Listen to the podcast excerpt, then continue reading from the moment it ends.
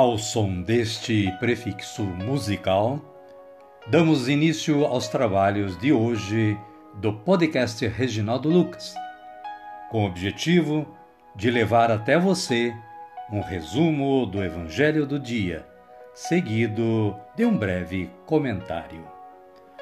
Temos como subsídio o Diário Espiritual da Paulus, intitulado Dia a Dia com o Evangelho.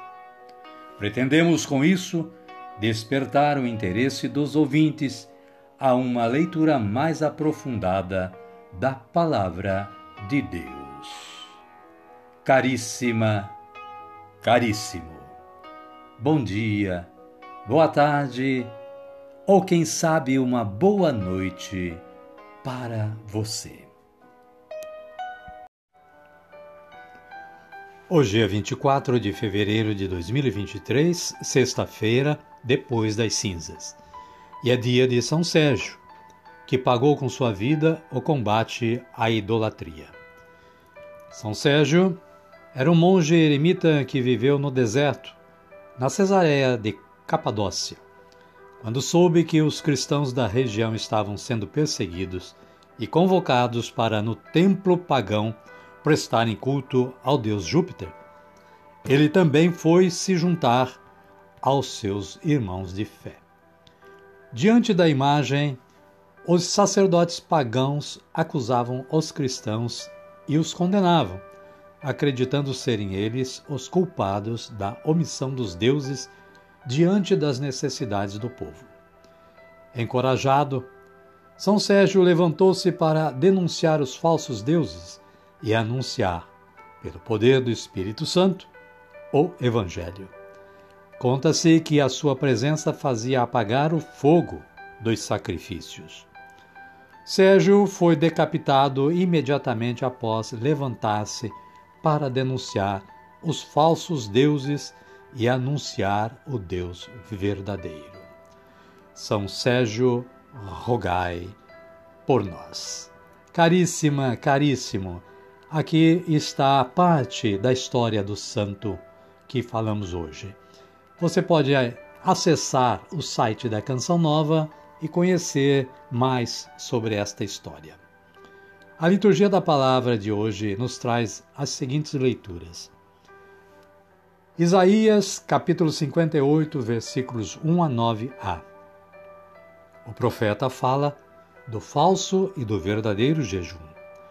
Pelo enunciado dos versículos 2, 3, 4 e 6, percebe-se que a prática do jejum dos contemporâneos do profeta não agrada a Deus. O jejum que agrada a Deus é quebrar as cadeias injustas. O salmo responsorial é o de número 50 ou 51, em seus versículos 3 e 4, 5 e 6a, 18 e 19 com a antífona: Ó Senhor, não desprezeis um coração arrependido. E o Evangelho de Jesus Cristo, narrado por Mateus, está no capítulo 9, versículos 14 e 15. Fala sobre o jejum. O versículo 15 diz o seguinte: Respondeu Jesus: Será que os convidados do noivo podem estar de luto enquanto o noivo está com eles? Mas chegará o momento em que o noivo lhes será tirado. Então sim, jejuarão. Amém, querida? Amém, querido? Então vamos orar. Vamos dizer assim: Vinde, Espírito Santo, e enchei os corações dos vossos fiéis e acendei neles o fogo do vosso amor. Enviai o vosso Espírito, e tudo será criado, e renovareis a face da terra. Oremos. Ó Deus, que instruístes os corações dos vossos fiéis com a luz do Espírito Santo, fazei que apreciemos retamente todas as coisas, segundo o mesmo Espírito, e gozemos sempre da sua consolação. Por Cristo Senhor nosso. Amém. Agora sim, agora estamos preparados para acolher o Santo Evangelho ouvindo este cântico de aclamação.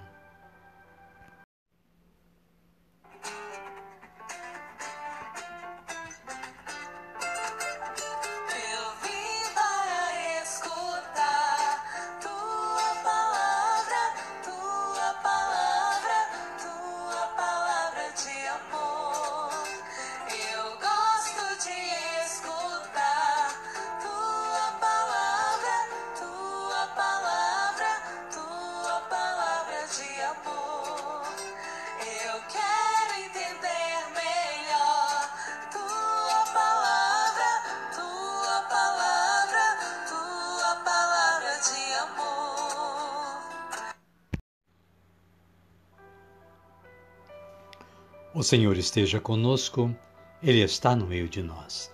Evangelho de Jesus Cristo segundo Mateus. Glória a vós, Senhor. Capítulo 9, versículos 14 e 15. Naquele tempo, os discípulos de João se aproximaram de Jesus, dizendo: Por que nós e os fariseus jejuamos tanto, e os teus discípulos não jejuam? Jesus lhes disse: Por acaso os amigos do noivo podem estar de luto enquanto o noivo está com eles? Dias virão em que o noivo será tirado deles. Então sim, farão jejum. Palavra da salvação. Glória a vós, Senhor. Amada, amado de Deus. O breve comentário da Paulo diz que Jesus se apresenta como o noivo que desposa a comunidade e convida todos a viverem esta festa sublime. E a festa é justamente a presença dele, de suas obras em favor dos menos favorecidos. A festa da renovação de mentalidade. Momento de reconhecer que não é o acúmulo de obras que apressa a vinda do Messias. Jesus já está presente como expressão viva do infinito amor de Deus. É preciso entrar em comunhão com Ele. Portanto, nem jejum, nem luto, mas festa jubilosa, porque Deus está conosco. A resposta de Jesus não desvaloriza nem anula a prática do jejum. Mas é preciso não se deter em ações que desviam o foco do que é mais importante. No centro estão Jesus e seus ensinamentos. Nesta nova realidade, mais importante do que o jejum é acolher Jesus, presente também na vida do outro. Amém, querida? Amém, querido?